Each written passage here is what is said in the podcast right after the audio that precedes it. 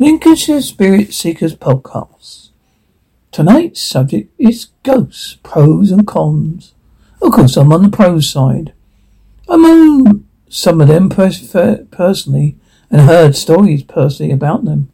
There are many people who refuse to believe in spirits from other world. Listen to ghost stories with smiles and skepticism, saying, "Prove it to me." Well, to those who do not have insight and sensibility to feel the presence of a spirit, it's indeed hard thing to prove. I want to tell you a tale. I believe I think I might do it. It is least that set of non-believers and wondering. It's the story of Magnolia Mary.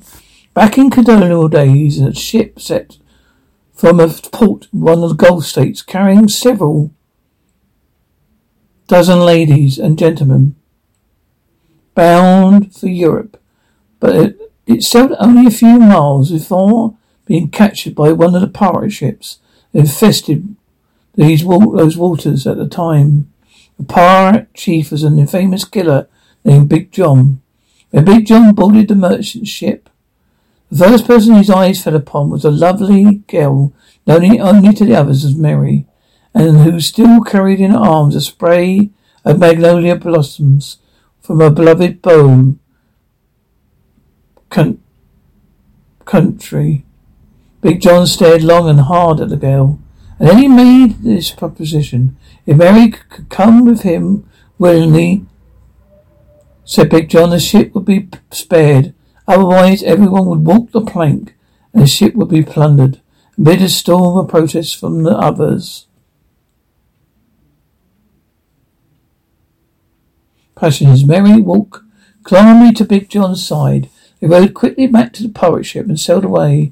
That was the last they'd seen them for several years. Relentlessly, Mary's sweetness and decency had their effect on Big John. For five years later, he brought her back and brought her a fabulous mansion. He had grounds lined with great oaks and planted a huge clump of magnolias beside the house. Mary loved that place with all her heart and tended it carefully through the years. It lived peacefully there, growing old together, till Big John died. Mary died two days later. of a broken heart, their friends buried them together under the magnolias that she loved. But here is the point of the story. They say the magnolia Mary still tends her beloved grounds. The oaks are still there. The magnolias are in perfect health. And many, as, many an owner, right to this day, swears he's seen often pruning the trees with ghostly shears or smiling up at the oak trees. No proof, you say, perhaps, but let me tell you the end of the story. Not long ago, a new owner took over the property. He added a, only one thing to it a sturdy black carriage for his car. Otherwise, he touched nothing, for he too loved the old place. Several months later, a hurricane a great force struck the Gulf Coast. All through the area, roofs were torn off, huge trees uprooted. The new neighbor Oh, owner rushed to the close his guard garage doors, his wife watching from the window. His wife swears she saw the spirit of Magnolia Mary hovering protectively of the man until he turned to run back to the house. That moment a lightning bolt struck and completely demolished the garage. Garage was unfamiliar to Mary.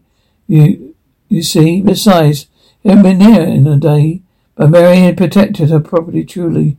For when the storm was over, in spite of the damage to other properties on, other, eh, on every side, nothing had been touched that belonged to her. House was safe. Not an oak tree had been damaged. Not even one magnolia blossom had fallen from its stem. Coincidence, you may say? Perhaps. But if you've never seen a ghost, you probably have seen a magnolia or some other familiar blossom, its fragile petals torn loose or whirled away even a moderately strong wind. Think it over. But for now, good night, pleasant dreams. Until our next meeting. I don't mind that sound as your soft foot were whispering on the stair in the night. Is only the breeze passing by, or is it?